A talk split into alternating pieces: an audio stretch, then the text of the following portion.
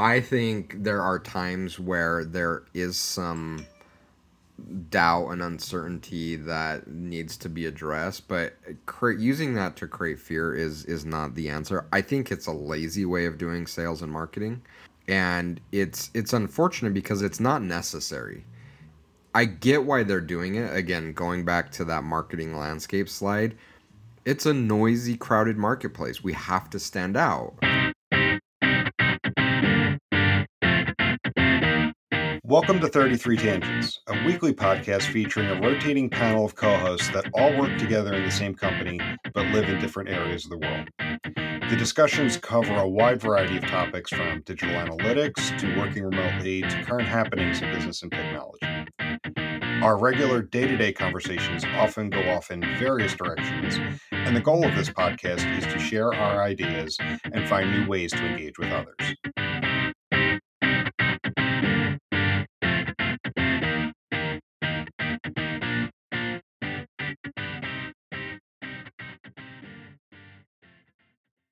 So I know last week when we were talking, I was telling you my story about uh, my Fitbit dying and yeah. upgrading to an Apple Watch. So I bought it with and you know applied with uh, for an Apple Card to get that because I know you had told me about the experience with getting Yeah. getting that. So I applied for it. You know, the plan to pay it off right away, but just to, to go through it, um, and it's cool. It arrived this week, and, and you're right. Like you want to talk about like the experience of it. The application uh, for it was seamless in in checkout, and then ordering the card and the way it arrived and the way they have it packaged and everything. It's like it's a they've got they've got the the entire experience Yeah. pat It's when it comes cool. to the pr- uh, product, not just you know not just using it, but the actual like unboxing of it. Yeah. It's uh yeah, I mean it's it's it's awesome. I'm glad you I'm glad you did that. Yeah, yeah, it was a cool experience, and I was like, I was showing Suzanne, I was like, the card like it, it's titanium, it's Yeah. not just plastic. No, it's She's like, is this you know, you know a card, a real credit card you use elsewhere? I'm like, yeah, it is. Believe it or not, it's it's through Goldman Sachs, so it's like a credit card I could use elsewhere. Yeah. Yeah. Yeah, it's awesome. I don't know that I've ever tried using it. I mean, I've I use it in through the phone. I don't Yeah. know that I've ever tried using the physical. It'd probably be it'd probably be kind of maybe I don't know. I'm gonna try it. I'm gonna go to a restaurant like with some friends. I'm like, I got it. And, like slap the metal. Slap it down, you hear the little ting. Yeah. Yeah, so and, and I bring that up because let's just dive right into into our topic today. I kind of bring that up a bit to to to, to tee up our our um, conversation. Um, uh, we, last week we talked a bit uh, the sales process and you know for those running uh, analytics organizations and you know those, those those directors, those VPs running those teams, like you know getting bombarded with um, sales calls and kind of knowing when to ask why and even maybe even when to say no. So I kind of want to tease that out a little bit more and talk about one of the tactics that comes with the especially in the analytics and martech space the sales experience so we're just talking about like a fine-tuned experience with getting the apple card and even just everything down to the packaging and the way it's delivered and and everything um, i want to talk about fear uncertainty and doubt or you know commonly known as fud. Um, Yeah. it, it's a common sales tactic and i want to ask the question like how can you see through the fud and, and even the fear porn when it comes to technology sales to see what is truly going on? Because i mean it, that is all there to kind of cloud your judgment. Um, and you know we know that decisions made out of fear are often drastic and they're wrong. And martech sales knows how to tap into the fear of opportunity cost because that's ultimately what it is is you know you're going to miss out on this you're going to be the last one to to take advantage of this you know you're going to be behind all of your competitors um, you know I guess yeah. Let's just start there. I've got some other questions, but instead of kind of diluting the initial thing, like how can an organization see through the fear, uncertainty, and doubt to actually see like what do they need and what is actually going on? How not to fall prey to it. Yeah, I mean, I think I think the first step is just recognizing that it's a thing. Um, I, I think a lot of organizations don't, you know, I think fundamentally they may realize that this is a tactic and a thing, but when it's happening to them, they don't they don't realize it's happening. And and so I think the first step is admitting that we are probably going to be um, attacked by vendors that are going to use FUD as a tactic, and we need to have a strategy in place for how to deal with it. So I think admitting that this is a challenge has to be the first step. Um, and then once we've done that, it's we need clarity on what we're trying to do and solve as an organization. I, I think a lot of these martech vendors sales and marketing teams are really really good at what they do because they're able to use the fact that um, companies don't have the amazon guys are just kill me sometimes uh, I've got this like I've got this uh, little uh, recirculating uh, stream in my front yard. You know, it's got a water pump and it moves the water up and down. It's got rocks, and I guess from the road it might look like a rock path, but they think they, they think it's a literal path to my front door, and I see them struggle trying to walk up this thing. I'm like, guys, there's like literally a sidewalk on the other. side. Anyway, you're on mute, but I find it funny. Um, yeah, I was just saying the driveway's over there. Yeah, it's it's like literally like a few feet over. You can have a nice smooth walk to my door. You don't have to try to traverse this little stream bed. Um, I guess I should just turn the water on, and that would probably give it away. Uh, anyway, um, I you know I think that vendors in in the martech space definitely know how to take advantage of the fact that lots of companies struggle with knowing what they're they're trying to do, and so when when that's the case, every new gadget or tool seems like a solution to a problem that you might have. But you know it it and it's like I think that's like that with with most things in in life. If you don't really know what you're solving for, you get uh, you kind of become the victim of like things that are, look cool or the FUD factor. Like you're missing out. Your friends have it. Um, I think about it when I first started buying gear for my bass. It's like I didn't know what I was doing. I didn't know how to play the bass. I was trying to figure it out. And every time I walked in the store and I saw all these pedals and all this stuff, I'm like, well, I got to have all that. I'm like, but I didn't know what I was trying to solve for, so it was really meaningless and money not well spent. Uh, so I, I think it's a it's a huge part of it. Once we've accepted that we're going to be attacked from a sales and marketing perspective with FUD tactics. Once we know that, we can address it very easily by knowing clearly what we're trying to solve for. Because there will be times when either some marketing content or a salesperson resonates with a problem that you have and you're trying to solve for, and you're like, oh, this might be a fit or a solution for what we're trying to do. But if we don't know what we're trying to do, we are going to be victim to having the junk drawer full of gadgets of things that we never use. You know, I, I think we've all done this in the kitchen at some point in time. Like go through, you know, probably you saw this when you were going through your move and going through your kitchen. It's like, what, when did we buy this thing to like shred potatoes differently than like you know just using a, a box shredder you know funny enough you should bring that up um, yesterday um, suzanne was going through a couple boxes of stuff that we just we just threw together toward the end. It was just like shit from the kitchen, stuff from the basement, and she was she was going through the box with all the drunk drawer stuff on it, and she brought me a, a deck of playing cards that I got at a conference from from a vendor. And she's like, "Do you need these?" I'm like, "No, give them." I don't even know why they were in there, but they apparently were in our drunk drawer. I think I have a deck of playing cards from a vendor in my backpack. I should pull it out and see if it's the same one. Yeah, show uh, me later, and I'll, I'll, be able to okay. tell you.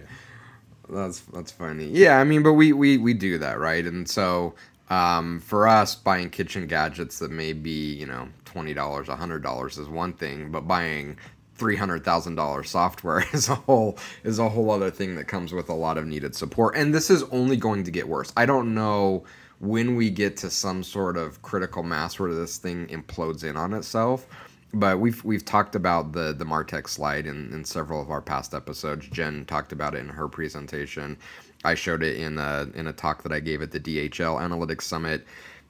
That slide is is only gaining momentum. It's not slowing down. And and we kind of reached this tipping point where more products create more products because they create new ecosystems, they create more competitors, they create people it's like, "Oh, I can do this slightly differently."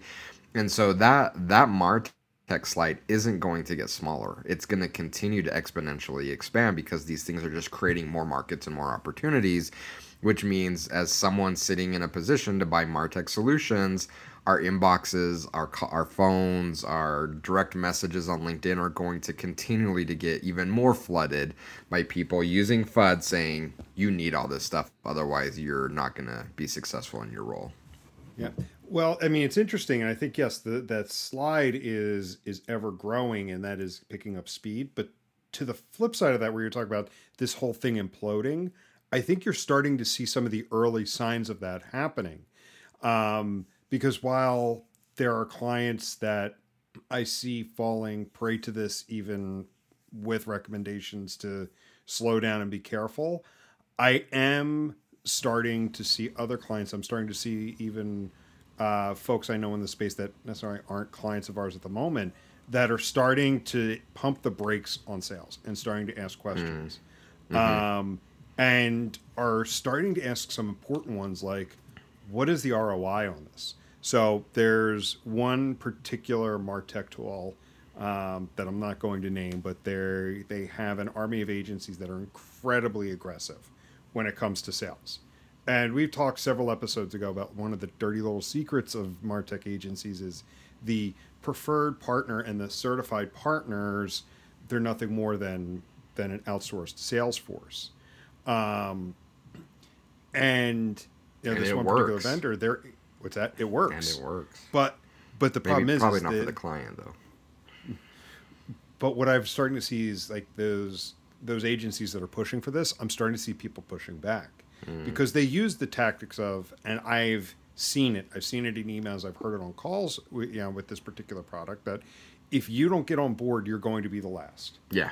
Uh, you're the last client in this vertical at this size who hasn't bought onto this yet. Like that fear of like that fear of missing out, um, the fear of being left behind to competitors. They're using that, and again, like this this particular agency keeps going in trying different doors. We've tried this and haven't been able to get there. They finally like they they come out and said like, hey, can you help us with this? We need to do this, and they used the vendor tagline. And finally, I saw someone say, but what are the you know they asking again what are the integration processes and they said well if you use the adobe experience platform and launch server side it costs you nothing and she's like well we don't have that right now we've looked into it this is the cost to upgrade um we don't have a need to upgrade right now aside from this are you saying if we were to upgrade pay that cost the program that you manage would make up that cost and what do you think the response was? I don't even want. I guess nothing. They didn't respond at all. They just they, they went quiet again because when oh. yeah when this particular client pushed back and said like gave hard numbers it is a 20% increase on our contract to get this tool that you say you need it we have no other need for it right now other than this are you going to be able to make up this dollar difference? And they ghosted him. Yep.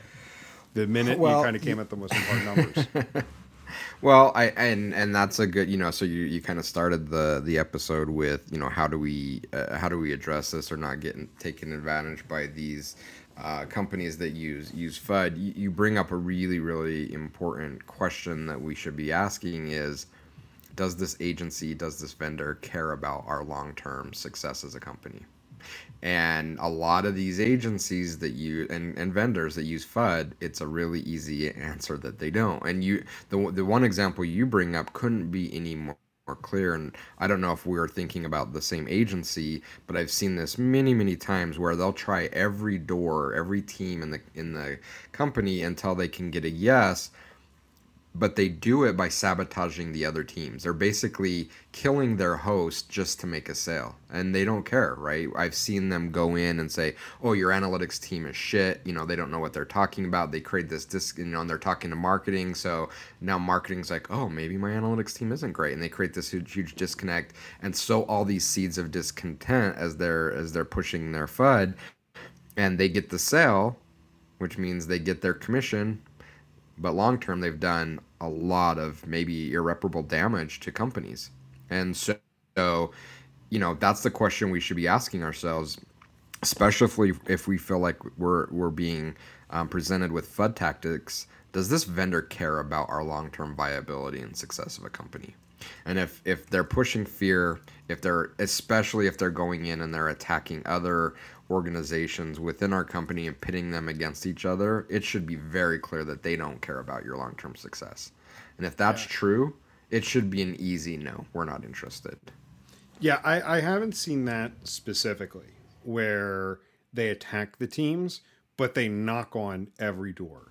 And yeah. it's been the we've been trying to find an answer to this. We hear like it's it's more buttering up. We hear you might be the one and and then again just the boilerplate reasons as to why to do it. And and, and and and that's just as toxic. And I'm sure you've seen it in companies that you've worked with where they came to the analytics team, the analytics team said no. So then they go to the marketing team and the marketing team says, "Oh, okay, yes." And all of a sudden, whether they're pitting the teams against each other or not, that is a- absolutely what they're doing because the analytics team has a vision, has a plan, and now all of a sudden the marketing team shows up and said, "Oh, by the way, here's our analytics architect and implementer. You have to work with them." We're like, "What the hell's going on here?" It creates a lot of problems. Again, whether they're pitting teams against each other or they're knocking on a lot of doors, they're creating discontent within organizations and they do not care about you. They are just trying to make a sell to hit their numbers this quarter.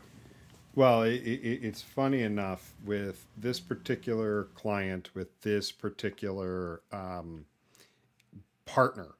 Um, so I, have had a great deal of um, time with this particular client, you know, and, and have built up a good enough relationship where I feel like I can be brutally honest. And I've gone to a few folks there, and I'm saying like I'm trying not to start a turf war. I'm trying not to start a pissing contest. These are questions you need to ask though when they come at you with these kinds of things, when they come at you with this race. Because in the 15 years I've been a part of, you know, we're, you know, worked in analytics, I've always seen there's always this race because there's always some kind of impending doom. This is going away, that's going away. And yes, adjustments need to be made. Yes, changes have been made. Like GDPR was definitely a big thing to to be concerned about and to address, but it wasn't it wasn't the end of the world. And um, right now, what they're trying to capitalize on is yes, there you need to be aware of it. Yes, you need to make adjustments, but it is not the end of the world as they paint it. And my advice was is like, don't fall for this. We need to do this today. It needs to get done right away. Um, again, ask them how does this benefit the program, and then you know what does this ultimately do for us, and don't take the vague response of it's just future proofing or it's just to get ahead. Yeah, and and kind of tying this back to how you kicked off the episode with the Apple Card I- example, it it's unfortunate that agencies and vendors use the FUD approach. Um, I think there are times where there is some doubt and uncertainty that needs to be addressed but cre- using that to create fear is is not the answer. I think it's a lazy way of doing sales and marketing. Um, and it's it's unfortunate because it's not necessary. I get why they're doing it. Again going back to that marketing landscape slide it's a noisy crowded marketplace. We have to stand out. And so how do we do it?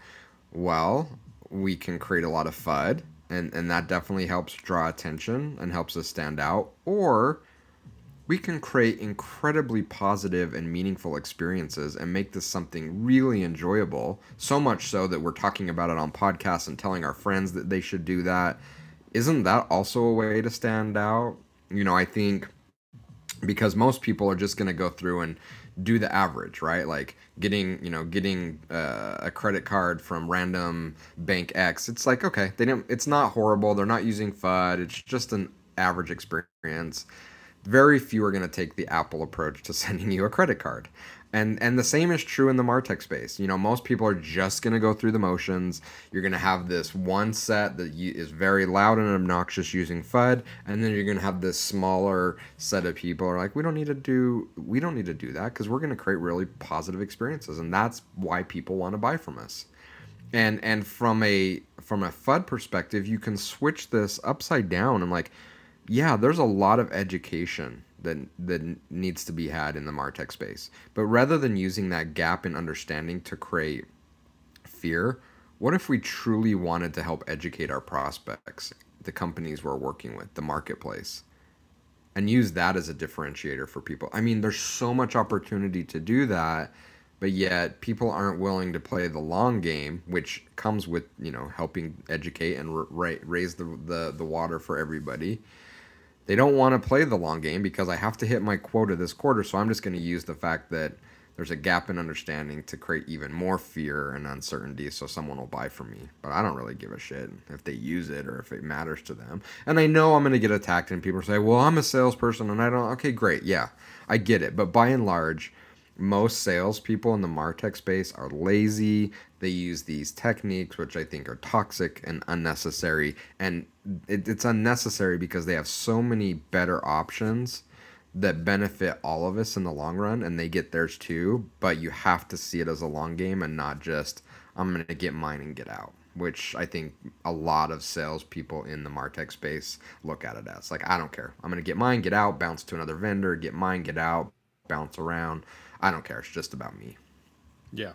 And I also feel at times like this kind of sales tactic actually prevents organizations or seriously hinders them from solving problems that are actually people problems.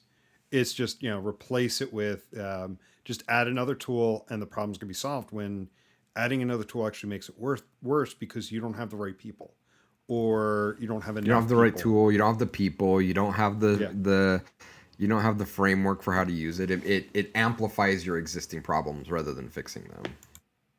Exactly. And that's where I I see like this tactic causing people to rush the fear that they're not going to get what they need instead of actually taking the time to slow down and actually say like ask the questions like does this really solve our problem? What is our problem? Do we even know what the problem is? Are we are we creating a problem because we have a solution? Like, you know, doing doing it backwards. What what do you think of actually calling that out that this is happening? Do you think that that would be impactful in these situations? I think about it because like just the other day I had a scammer hit my phone on text and I'm like, um, um, I, I sent him a GIF or I'm gonna have to pull. I, I don't know. I can't remember what GIF I sent him, but it was something like, "None of this is real life because you're a scammer or something." And they're like, "They're like, how? Why would you say that?" I'm like, "Come on, well, I'm not dumb. I can see through your tactics." And they, of course, went quiet and went away. What if we started doing that in the Martech space? Like, look, I get what you're doing. Like, you're using these FUD tactics on me, and it's not going to work. Now, do you want to come back and try again? It's kind of the approach that I've taken with the cold sales emails. Like, look, I get what you're doing. It's not going to work for you, bud. Here's a link if you want some info on what will work. And again, most of them go away and never come back. But it's weeding out the ones that clearly don't care about solving a problem for me, right? They're just trying to hit their performance metrics. What if we started Yeah. calling it out? Um, I think we're going to have to start doing that because where I was going with that client example a couple minutes ago, I kind of started down a path and then kind of went down like a crazy path. Um, where I was going with that is, is I, I see organizations starting to ask those kind of questions, which is only going to amplify the fear, uncertainty, and doubt because we've talked so many times coming out of the pandemic. Analytics organizations are not rebounding when it comes to headcount, when it comes to budgets. They're being asked to do more with with less people.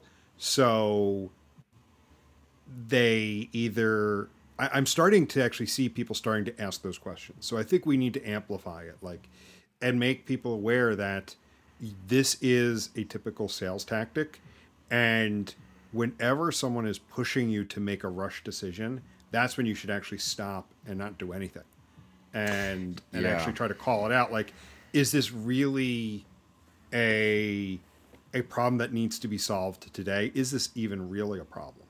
And again, like the, I'm going to say it. I've said it multiple times. I feel like I've seen this rodeo before with the so-called cookieless future. Are cookies changing? Yes. Are there things that we need to be aware of and make adjustments for? Yes. But are cookies going away tomorrow? I'm going to say no. They're going to exist. They're going to have to exist in one form or another. So all of these uh, vendors out there that are praying like cookies are going away. You need to upgrade to this new platform now, or you're going to miss out. They're ma- trying to make you make a rush decision. Where if you Yeah. actually kind of sat back and saw that, like, okay, I don't need to make this decision today. I can actually probably sit on it for the next six months and just think about it. Yeah, and you and you bring up a really good point that I think is worth repeating. You talked about analytics teams aren't rebounding. All the other teams are rebounding. And Yes. I don't know if you've noticed it, but all of the other teams surrounding analytics that also got hit hard during the pandemic are now rebuilding, but analytics isn't. And that's a mm-hmm. different topic, but because of the fact that that's a known fact, these analytics teams were hit hard and they're not going to be rebuilt anytime soon. Adding more overhead and things to try to take care of is only going to make your job more difficult as an analytics leader.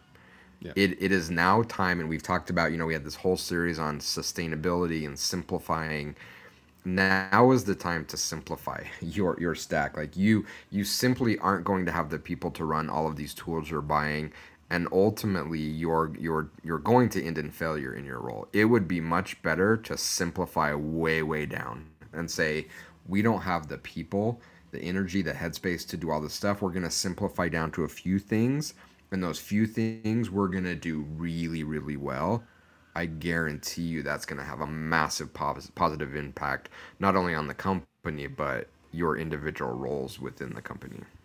Yeah.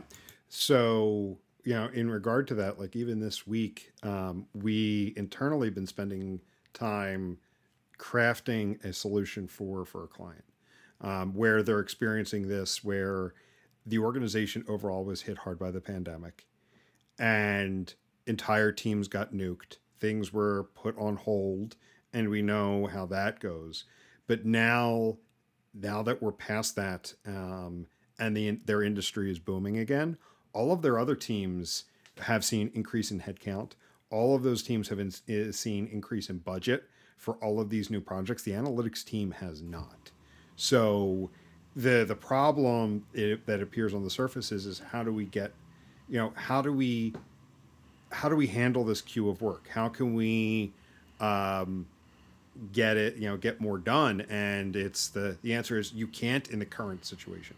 You need headcount on your team, and trying to just reorganize the queue where well let's just put our heads down and you know try to get through this next two weeks of, of this project it, it continues to mask the problem so our time internally has been how do we take this to the client and say here's your real problem and here's how you solve for it Yeah, and again, kind of speaking on this FUD factor of buying more tools, I feel for these analytics teams. I absolutely empathize with them because not only are the teams around them being rebuilt, that's having a direct impact on the analytics teams because now there's twice as many marketers that have requests for them there's twice as many you know ux designers that want to run tests that are they don't they just don't have the time to do. And what ends up happening is rather than pulling back and thinking about okay how can we put processes and things in place uh, to address the needs of the business with the team we have in place what do they do well, it's a tool problem. We got to buy more tools to manage the queue, to manage the projects. Now we have 12 different tools we're using to manage intake and and Gantt charts, and then and now we're spending all our time trying to manage. It, it's only amplifying the problems. I, I get it. Like I, I empathize with these teams, but we have to resist the urge, and especially if we feel like we're vulnerable to FUD, we have to resist the urge that buying tools is going to solve problems tools are necessary and buying the right tools will take you to levels of amazingness that you've never seen before. But you can't get there until you get all of the other fundamental things in place first to under, understand what tools you want to buy. I think we've talked about this before using different analogies. You know whatever your craft is until you have a certain level of experience of what works what doesn't buying tools is not going to elevate your game. In fact oftentimes it brings it backwards. There's a there's a, a small saying in the Tao something like trying to handle the master's tools you get cut. You have no idea what you're doing. You're in a you're in a league that you're not ready to play in. Do the work. Understand what tools that you can buy to make your craft even more elite. And then look at look at the master crafts people that you know in your life do they have 50 billion tools most of them have a few high end tools where they're going to spend like I'm going to spend $300 on a chef's knife. I don't need I don't need 50 knives from Walmart that suck. I'm going to buy one knife high end that's going to take my, you know, craft to another level. And that's how analytics teams need to be thinking. We don't have the headspace or ability to have rooms full of Martech tools. It's just it's not necessary. We need to understand what we're trying to solve for put in the work to know what tool is going to be best and then go out and buy the best tool you can rather than a collection of cheap tools. Buy the best tool you can to solve the problems that you're trying to solve. That it, that makes a huge amount of difference. So what were we talking about? You know you're talking about headspace right? The the ability to think and to be able to actually get stuff done what were we talking about before we started recording you know, I was telling you kind of like how like how the week was going, and early to the middle part of the week, like I was just in the wrong the wrong frame of mind because like mm-hmm. I was reaching that point where I couldn't take in another thing. I couldn't think about one more thing. And what what did we talk about? We talked about like I you know the need that I have right now to not just say no to stuff, but get better at identifying what needs to be said yes to because simplify your falling into the pattern. What's that? Simplify your focus down. Yeah. So making sure you know I'm saying yes to to the right things, and mm-hmm. that's you know fear, uncertainty, to out, fear porn, all of that disrupts our ability to really see through and make the right choices because it becomes so scary to say no. Yeah, not only scary, but it it, it becomes it, it's it's a known path to burnout. Um, again, these these analytics teams are so incredibly small and rather than taking a step back and being really deliberate in the things that they're trying to do, they're saying yes to everything. Again, the teams around them are growing, so they have more requests. They have vendors coming in and saying, well, you need to go to this, you know, data collection strategy, you need to move to this tool. And so they're saying yes to all of that. Every time you say yes to one of those things, you're juggle you're adding another ball that you're trying to juggle. It is incredibly tiring. You know, juggling three is hard enough, but then five, then ten, then twelve it's it's tiring and and the end is predictable. You're either going to become so tired you can't do it anymore or most likely the balls are going to start dropping and you're going to you're going to have like a breaking point a burnout event. And it's you know we can put analytics the health of the company insights from data let's put that all aside as individuals as humans working in analytics in data in marketing technology saying yes to all of these FUD, fear porn, you know, all of these sales techniques, it is guaranteed path to burnout. And and I don't want to see people go down that path. Like none of what we're doing is so important that you should put your mental and physical health at risk because you're trying to keep all of these balls in the air because you're saying yes to every piece of fear that's being put in front of you by these vendors. If if nothing else, look at it as a personal challenge of no, I can't say yes to this because there's only so many things that I can focus on. This isn't one of them. The fact that you're using fear to try to sell it to me tells me you don't care about me. It's a no. And it's okay. Just practice it. You'll get you'll get over the fear really quickly and it will it will become a thing where it's not enjoyable to say no, but it's freeing to say no because you're taking your care in your own hands. You know, it's no longer about trying to appease other people, you know, the fear of, of turning people down. It's a, I made a deliberate decision to help support the things that I'm trying to do. And it feels really, really good. And fear is such a powerful motivator. You know, as I said when when we kicked off the the conversation, like fear, you know, often like decisions that are made out of fear they're they're often drastic and they're often wrong. Yeah. It's it's a quick decision like, well, I'd rather make the wrong decision and say yes to it than say no and make the wrong decision that way. Um, and it's actually should be the the complete opposite of that. Yeah, if you're if you're getting pushed into a place of, of fear, it it should be a a sign for you to put up a huge stop sign and, and take a step backwards because most of us, you're right, don't make good decisions in places of fear. And we we've talked about it as a company a lot. Um, and and sometimes the internal teams will say something like, "Well, why are we doing this now? We don't need to focus on this now." Well, we're doing it now because I don't want. It's an insurance policy of avoiding being in a place of fear in the future because I know that if we don't address this now and it comes up in the future and it's fearful, we're most likely going to make a bad decision. And and hmm. so the same is true here when we're buying marketing technology or buying anything, and the salespeople are using fear to drive a decision. Chances are you're going to, and that's why I think so many of us, especially when we're making big ticket purchases, have buyer's remorse because we bought into that fear. We get home, those chemicals have drained out of our body, and then all of a sudden we said, "Oh, what the hell did I just do? Like I didn't need that. This isn't the right, you know, selection for me. This isn't the car I really wanted. And we have remorse because we fell into that trap and let the those stress chemicals dictate our decision and oftentimes those decisions we end up regretting. Yeah.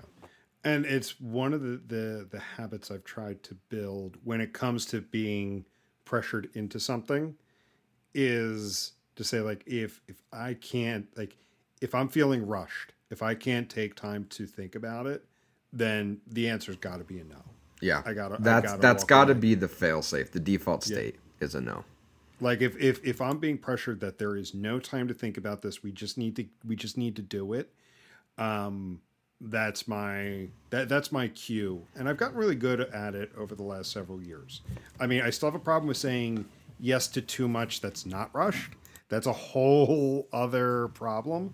The problem I'm talking about is is like when you're being pressured, like we need to do this today. We need we need to meet about this today. We need to talk about this today. We need to kick this project off today. We're quickly running out of time. Oh no, this is this is when we slow down, so we make the right choice.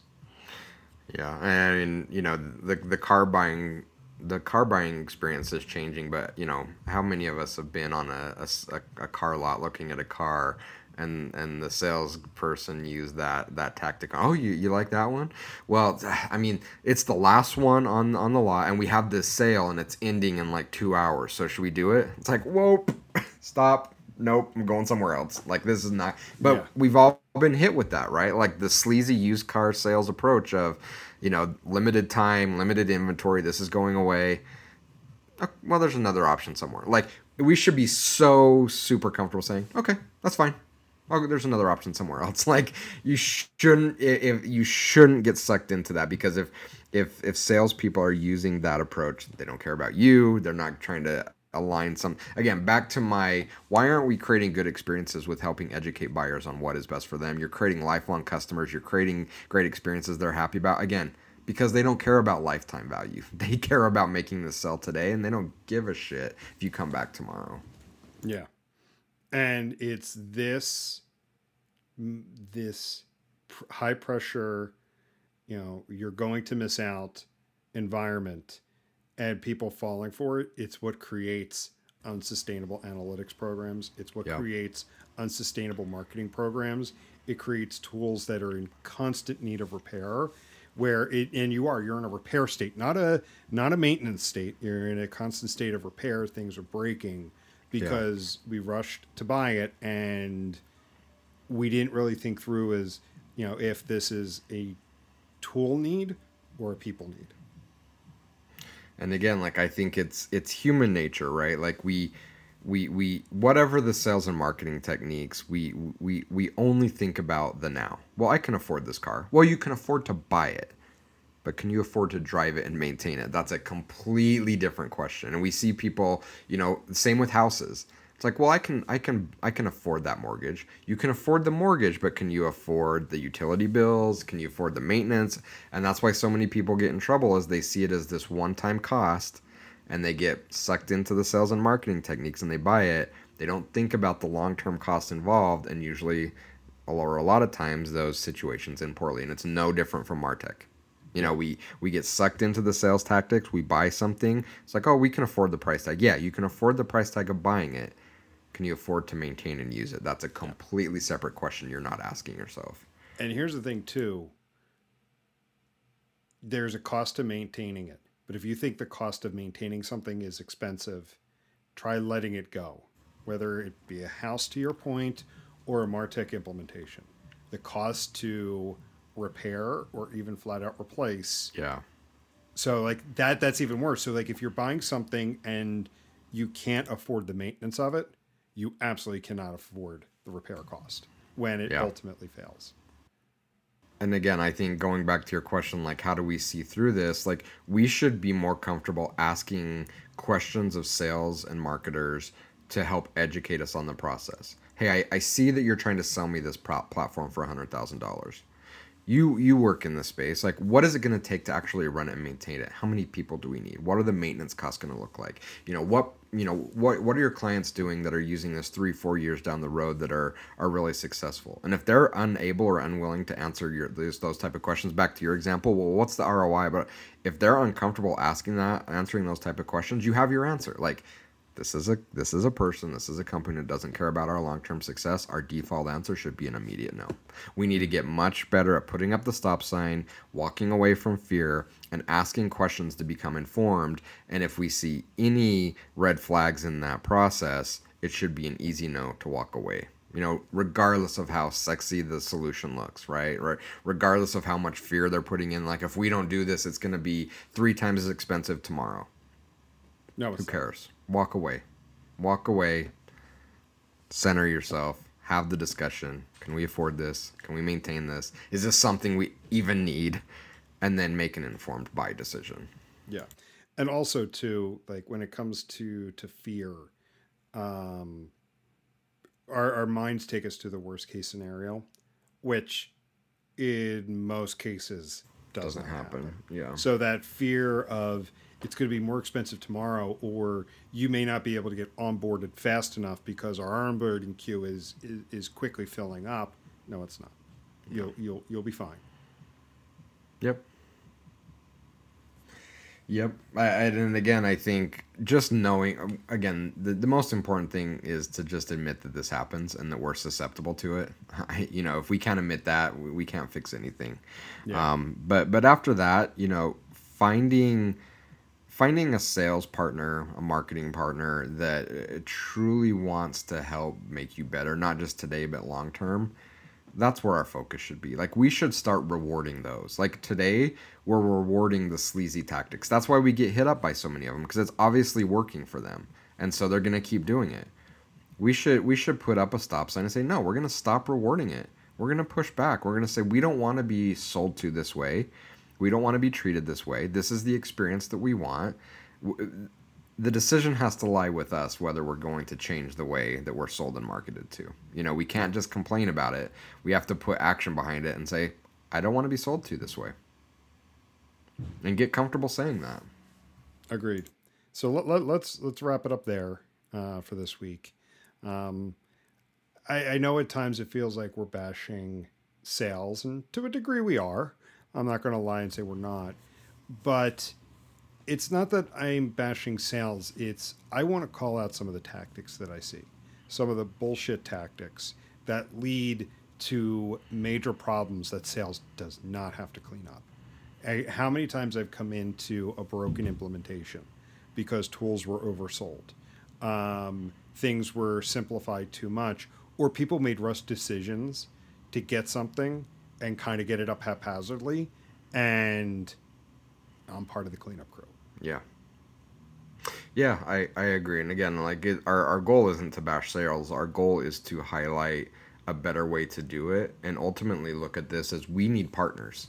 We need true partners that want to have a meaningful relationship. Just think about sales partners that you've had in your life, whether professional or personal, that truly care about your long term success. It is a joy to work with them. They are part of your team.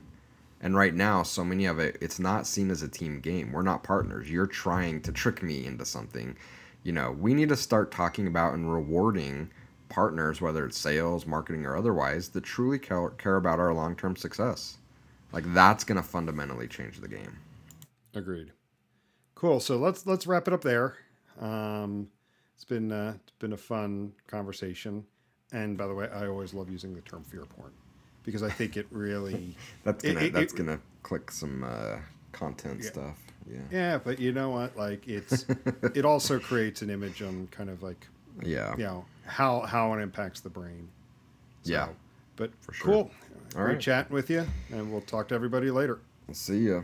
See ya.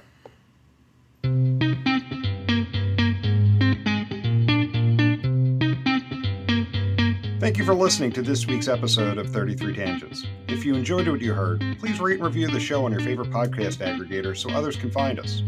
If you would like to reach us, you can do so by emailing podcast at 33sticks.com or on the web at 33tangents.33sticks.com. 33 Tangents is a production of 33 Sticks, an analytics boutique.